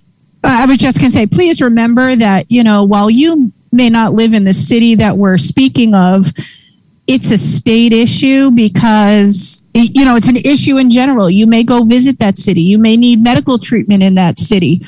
Um, you know that type of thing. It's it's when we started this you know back in 2010 it was like okay i've solved the problems for the intersections that i cross right now but that doesn't mean that's not going to change and it needs to be improved for everybody coming behind me. So it's advocacy is not about you only, it's about the community.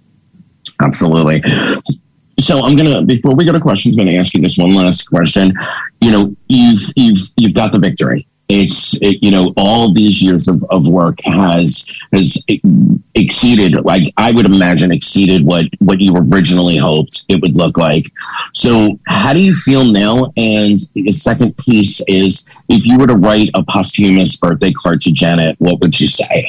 And we'll go backwards lori then tori and then sheila get ready. We're going to take some questions. Oh goodness. Uh, uh I forgot what your first question it was, but your second question to Janet, she laid all the groundwork, and we really owe her a lot as people who are blind. Because if you look at all the research that's out there, she was a part of it whether her name was uh, her name is on a lot of it but there are some things that she played a background role in on the federal level that her name wasn't necessarily on but she was always pushing and doing work and Lori, after all these years personally, how do you feel? How did what what goes through your head when you think about it? Um, I just I'm so excited that you know, I, I have to say it was a very exciting process. Um, I've never been in a court setting in that particular type of situation.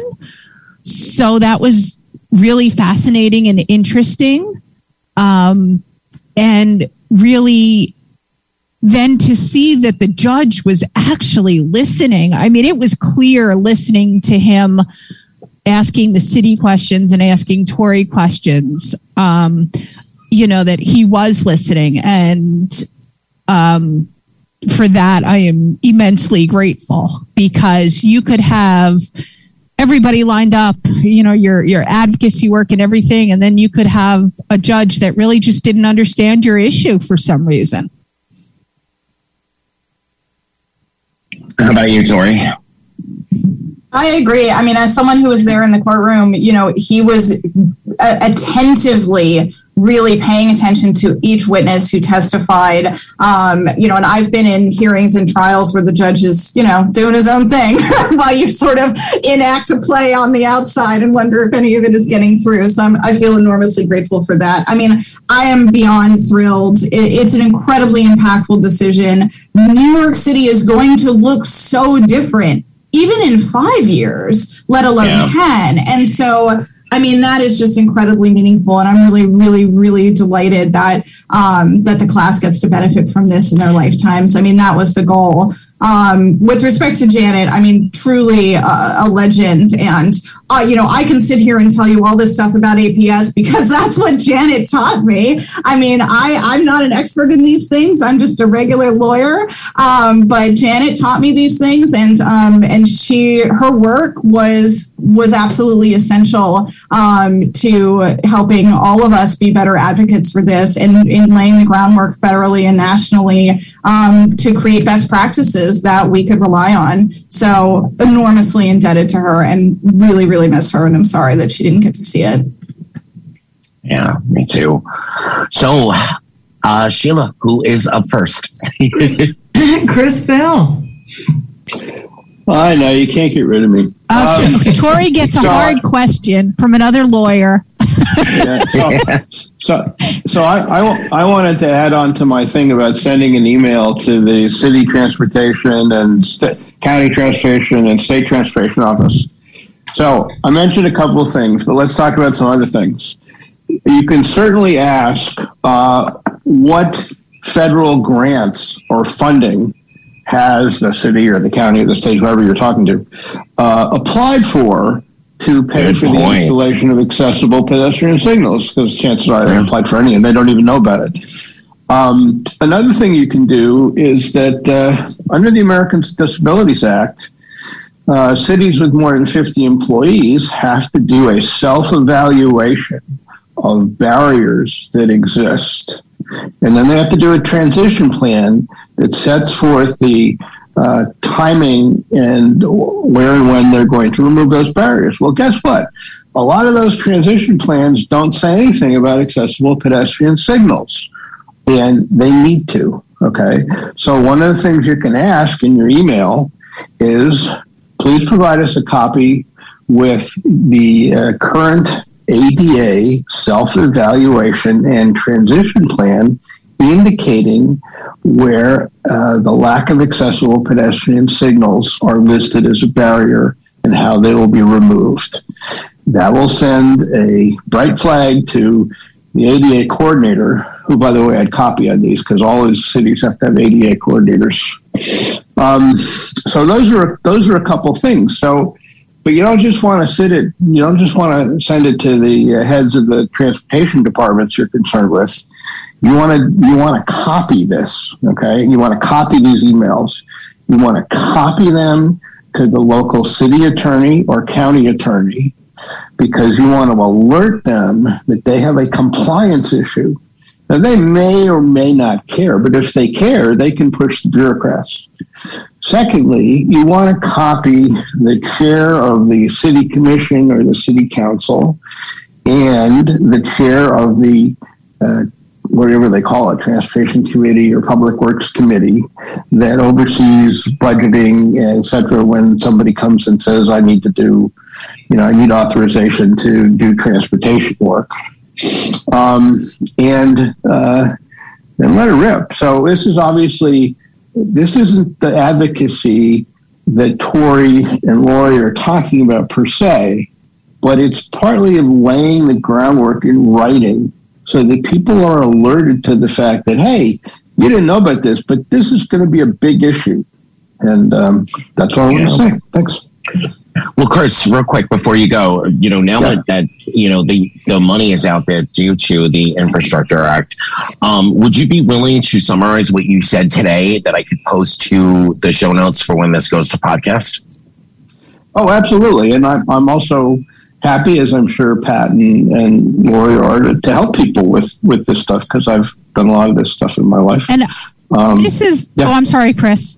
This is Lori. I just wanted to acknowledge that Gene Bourquin has joined us, and I wanted to see if he had anything to say. Absolutely. Welcome to Sunday Edition. Uh, thank you. Having just joined you, I would probably only repeat the wisdom you've already shared. what did it feel like testifying? Uh, Nerve wracking. Testifying is okay. Being cross examined is uh, sometimes not as much fun as it should be. were they trying? Were they trying to get under your skin a bit?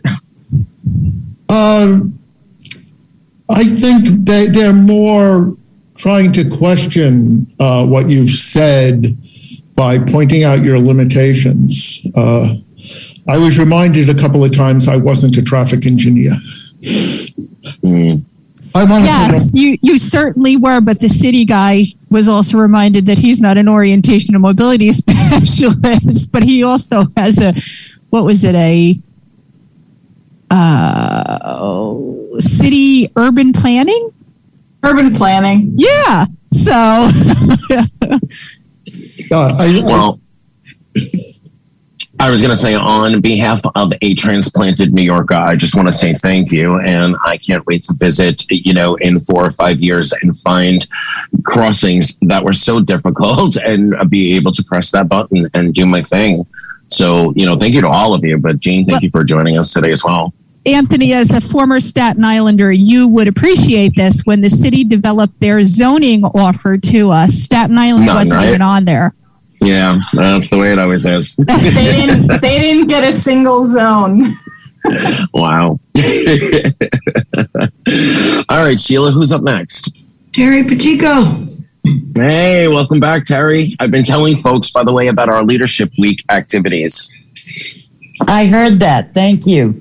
I've been. we were listening as best we could on Media One, um, with of course a few interruptions by the phone and such. I just wanted to bring up something that I may have missed, but I think is important, and that is it's kind of been touched on, and that is there are so many ways of working with your municipality to get accessible pedestrian signals. And one of them, just as an example, uh, what we did is we purchased a house that had a crosswalk. It's a T crossing, uh, a crosswalk almost next door. And I contacted our county and they told me, yeah, we're getting them in and yours is number 288. We should have it in the next three or four years.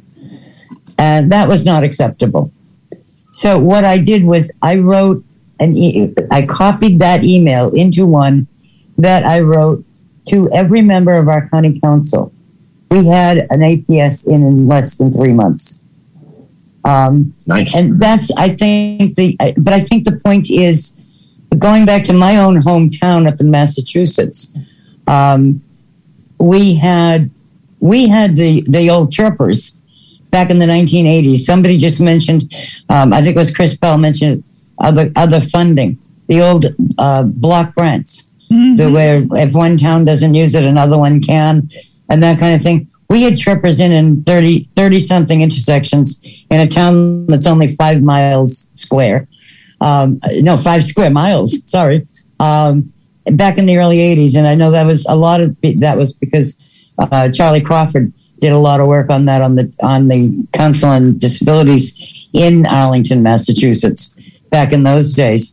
And um, but the thing is that yes, the courts are a viable way of doing it, but particularly I'd say in towns like maybe under 50,000, so the smaller towns where so many of our listeners are actually from, there's so much you can do with by yourself if need be with the with your local government Yes. you know, and and the idea you don't necessarily need to get accessible signals on every intersection in town, but the important ones. You know, if you've got we have an intersection here near us now, for instance, that nobody's ever going to cross uh, that's got a half a brain in their head because between the two streets that come together there there are 16 lanes of traffic so you can't even hear the the thing on the other side of the street to begin with when you start. Um, that, but that's got an accessible signal thanks to people like Pat and Charlie and Al Pietralongo and uh, Phil Strong and people who all worked on on Maryland at the time. Um, but for the smaller towns, there are so many ways.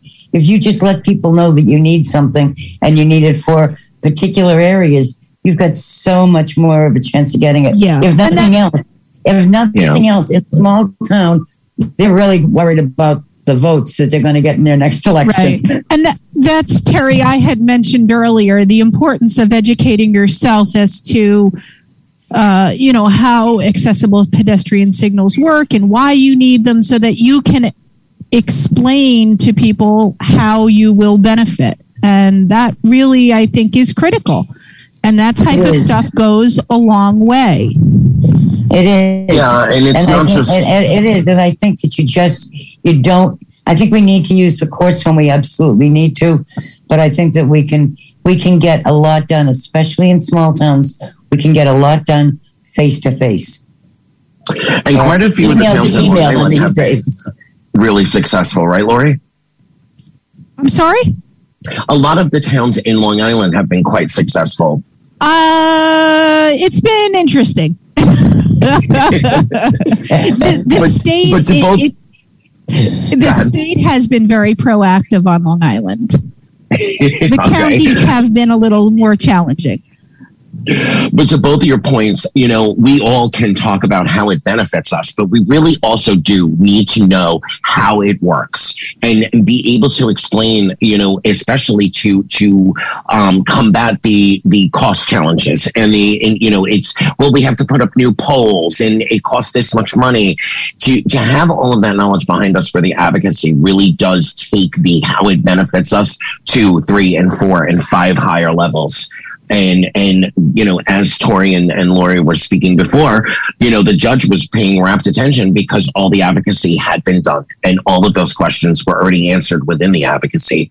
So arming yourself both with of course how it benefits us but also you know what it will cost your town or municipality city and how it actually works to combat those you know those counter arguments. Thank you terry. Any um any follow-up question or comment No, I just wish everyone well and hope that uh, people will will heed our your, everyone's advice on it and find that it might not be nearly as difficult to get as it would be in in a metropolis like New York or Washington D.C. or something like that. But you know, in the smaller towns, you might be much more successful than you expect. Or than you Absolutely, and this this is a, an, an area of advocacy where our state and and our local chapters can really get some traction. You know, we're always saying, you know, how do we get our membership more involved? Um, you know, on the more local levels. Well, this is a great way. You know, contact your your chapter leaders, contact your state your state affiliate leaders, and see if there's any advocacy going on, especially Illinois and Washington. Um, and hey, New York too. Even though the fight is done, you can see you know what kind of follow up stuff might be needed or what the next issue um, folks in New York are working on. Sheila, who's next? Area code 682 ending in 597. You may unmute. This is Calandra. Oh, Calandra, I'm so happy you made it in. Welcome. Yeah, finally. I think the numbers were reversed. and uh, I called to um, verify him. I think somebody made a mistake and putting them in last Tuesday. Anyway, um, I wanted to bring up something. They mentioned the um, the proper needs. I mean, the proper way to explain to people what sort of that you need, the pedestrian that you need to travel with.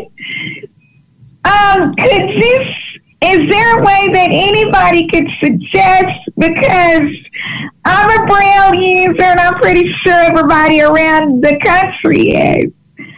Is there a way that they could put some transportation stuff in Braille? That way, most blind people, if they want to use a bus schedule or something like that, they could actually read it on their own. Hmm. Tori, has there been any sort of um, advocacy for t- getting bus schedules and train schedules and things in um, Braille format and other formats? litigation that doesn't mean there isn't advocacy um, I, I think that there's been my memory is that there's been a lot more advocacy to get these schedules that are online accessible because then you can pull them up on your phone wherever you are, regardless of what's at the stop. Um, but I, I don't know uh, enough about that. Calandra, I, I, think that's a great point. Um, but I think it's probably something that is, you know, like the uh, APS systems, it's going to have to come from the ground up and, and you're going to have to have a lot of advocacy around it. Yeah. Um, you, you, know, I, I would imagine a city like New York to have all of the bus stops brailled out. I, I, hate to say it, but it would, it would be a 20, 30 year project. It would be impossible to get all those done uh, New York City. year 2022, that means it would take another 23 years to have all that situated. Yeah, think about how many you know how many traffic lights there are in some in some areas in cities. You have two or three bus stops you know, right there on on each of those traffic lights. Sometimes you have bus stops that are in the middle of, of the street and at intersections. It, it would be a huge undertaking, but it's something that you should definitely look into with your your local chapter and your state affiliate. Thank you so much for calling yeah, in. I thought of that. And they have what, what is called Embracing Braille in Hadley, which is the call that I take sometimes. And I know that a lot of issues will be raised there. Absolutely. Lori wanted the, to say something. Go ahead. Yeah, I do know that the Westchester Council of the Blind is working on some accessibility issues around transportation, scheduling information, and bus schedule information. Um, so um, you could reach out to Cindy and get information on how to contact the Westchester Council of the Blind in New York, you could actually probably Google them because I believe they have their own website. Awesome. And yeah, send an, um, um, an email to community at acb.org and Cindy can give you some contact information as well. Thank you. Sheila, who's up next? Roger Peterson. Oh, welcome, Roger.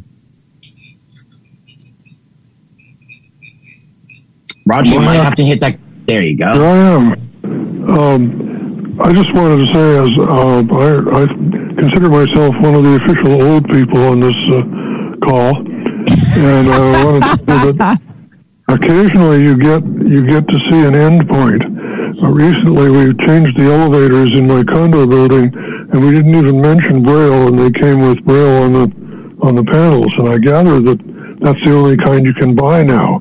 I think that's where a case where we actually changed the world. And I think um, I think uh, teller machines in banks are somewhat the same way. You can't buy one that isn't accessible anymore. Um, the only other thing I would say is that I I just want to say that I have a, a tiny part in all this because I actually taught Lori to use a VersaBraille, a VersaPoint embosser when she was 12 years old or something. Thank you.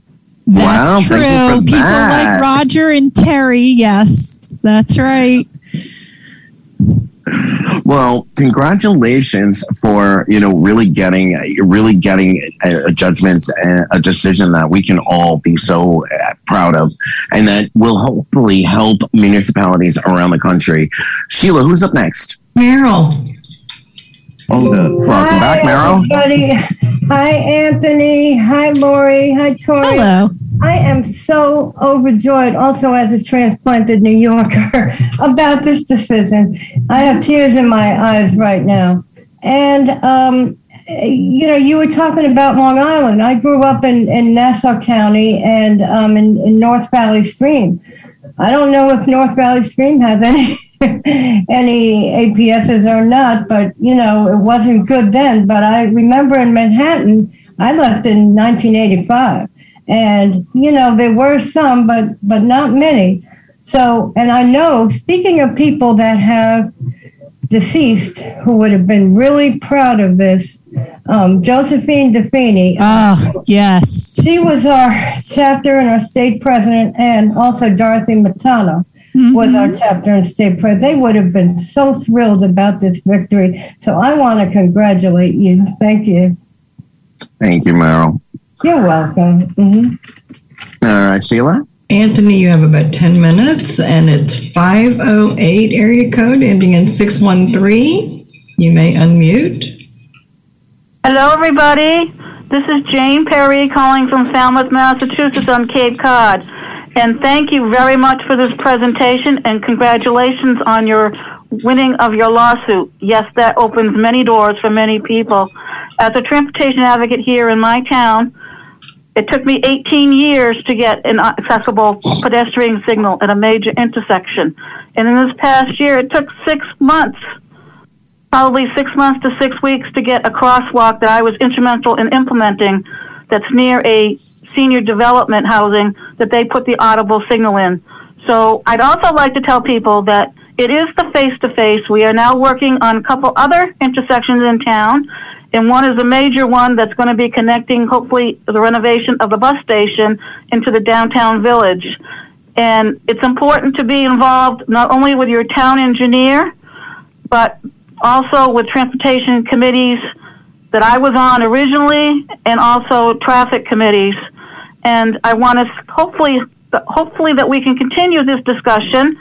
And I know at our national conference this past summer there was a great transportation uh, track, and I hope we continue that in Omaha. And I hope we can look at roundabouts, which I distastefully Ah. dislike. Yeah. Roundabout, we are doing a Route 28 project. We're in the second phase, and they're going to now install two roundabouts. They do not work for people who are visually impaired or disabled. And my good friend who just retired, I learned a lot from Miss Megan Robertson, who was the director Oh, of the yes. Massachusetts Commission for the Blind Orientation and Mobility, and I'm sure you probably know about her. And I miss her greatly, but she has taught me a lot about accessible pedestrian signals, not only the hybrid, which we are also installing a HAWK signal in our town on a state road. So thank you very much for opening the door. And I really truly hope that people in other cities and towns and states take your lead and look towards the future. Because not only with that, we have to make sure that the crosswalks don't have beautiful pictures of pink and green because they don't work.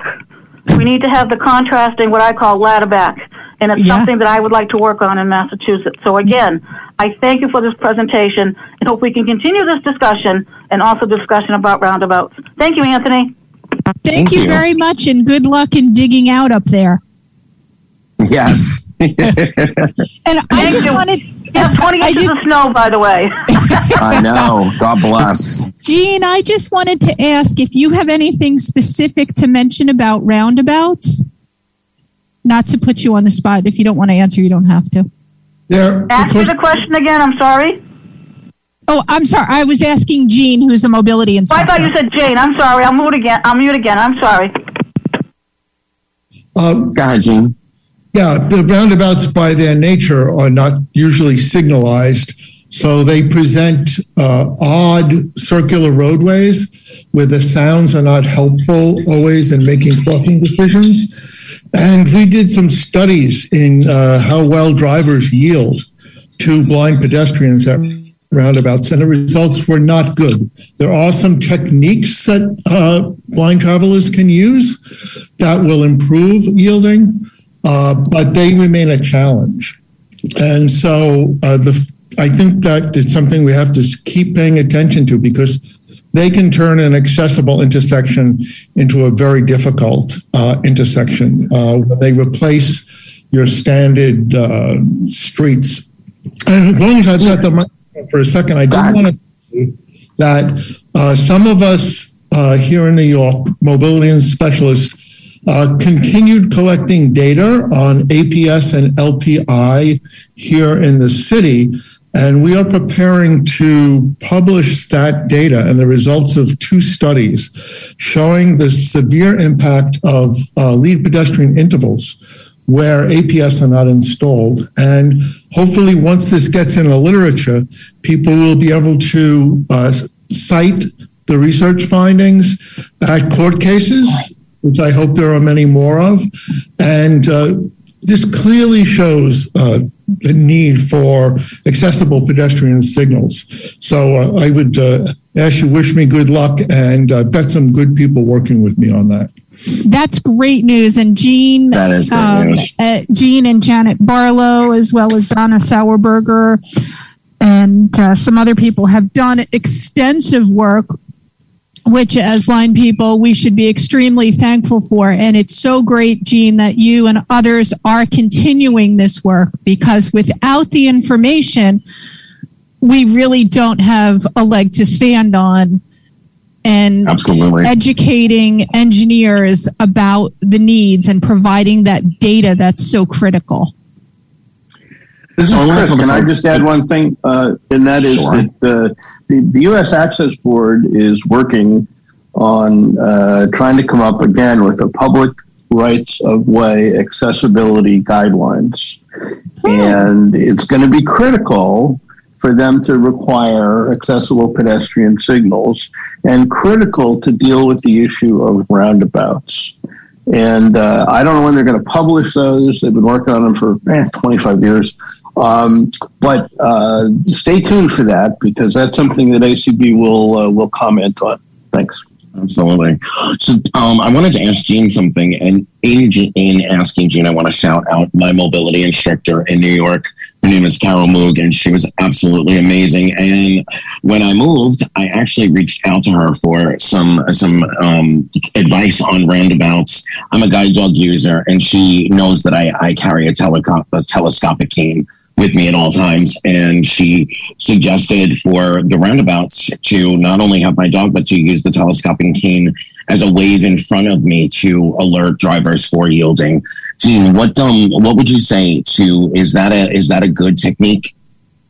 Uh, yeah, we have. Uh, it's funny. I was talking to Lukas Franck at Seeing Eye about this yesterday on a phone call. Uh, yes, there are techniques that we've explored that are really good. Uh, one of them is to use uh, a, a body motion that moves you forward one safe step into the crosswalk and moving your cane in a way. This this did something like triple the amount of yielding from drivers when you uh, have a moving cane and your body moves as if you're entering to cross cars yield. And if you can detect those yields it can make the crossing much much safer. But that is uh, the, there's many, many research findings now that the cane, maybe not just simply displayed, but the cane in movement and body movements dramatically in driver behavior. Yeah, she even suggested tapping and then waving it up, tapping and waving it up while I was waiting, looking for a yield. And it's hard. It is really hard to hear that yield in in a roundabout. But if you train yourself for a while, um, I would never suggest anyone trying it without a mobility instructor or somebody that you really trust with sight. You know, trying it out a few times before you you you know undergo it on a on a usual pace on your own. All right, we have a couple minutes left. I want to remind everyone um, that Leadership Week, February 8th with Tuesday Topics, February 11th with Visibilities, and February 13th here on Sunday Edition. I have a new email address specifically for Sunday Edition. It is Sunday Edition AC at gmail.com. If you ha- if there are any hands, we'll take a few more after we go off air. I will be back next week with another fascinating show. And I hope everybody has a great week. Congratulations again to Lori Tori for all of the advocacy, Gene and, and Janet, and everybody who's been involved. Thank you so much. And we'll be back next Sunday. You've been listening to Sunday Edition with Anthony on ACB Radio Mainstream. For more information, questions, comments, feedback, suggestions, etc., please email celebration AC. That's the word celebration with the letters AC at AOL.com. Look forward to hearing from you and let's brunch again next Sunday